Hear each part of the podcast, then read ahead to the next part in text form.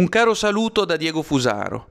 Hegel parlava nella fenomenologia dello spirito dell'anima bella. L'anima bella è quella che pensa di poter cambiare il mondo senza conoscerne realmente i rapporti di forza. L'anima bella, ci permettiamo di chiosare Hegel, è quella che pensa che l'intero mondo si muova per ragioni filantropiche e che il discorso coincida sempre con la realtà, che non vi siano ideologie e che il mondo sia un pacifico campo di sviluppo e di progresso. Noi sappiamo invece da Eraclito che il polemos, il conflitto, è il padre di tutte le cose e da Marx sappiamo che dietro le grandi ideologie che promettono pace, uguaglianza e eh, universalismo dei diritti si nasconde molto spesso la voce del padrone e l'interesse di classe particolare. Ebbene, forse potremmo leggere anche in questa chiave ciò che ci viene riferito in questi giorni. Money.it il 30 novembre 2020 pubblica un interessante articolo intitolato Vaccino anti-Covid, sei case farmaceutiche incasseranno 21 miliardi in due anni.